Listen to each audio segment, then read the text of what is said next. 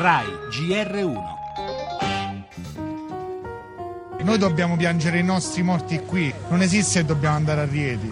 Ho avuto tanti amici che fino alla sera prima giravamo per il corso da Matrice e l'ultimo saluto glielo voglio dare qui ad Amatrice. Ma mettete nei panni delle famiglie che ha perso il papà, la mamma, i figli, era impossibile. I nostri vecchi, moralmente, metterli su una navetta, portarli a Rieti.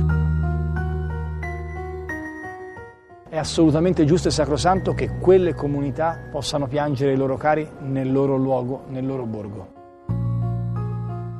L'importante è che una comunità che è stata ferita ci abbia la possibilità di dare l'ultimo saluto ai loro cari perché queste persone sono state strappate da questa terra e portate via siamo rimasti in pochi, in pochissimi e non possiamo spezzare questo cordone. Noi non vogliamo lasciare questa terra, noi vogliamo che la matrice risorga, noi vogliamo che noi risorgiamo.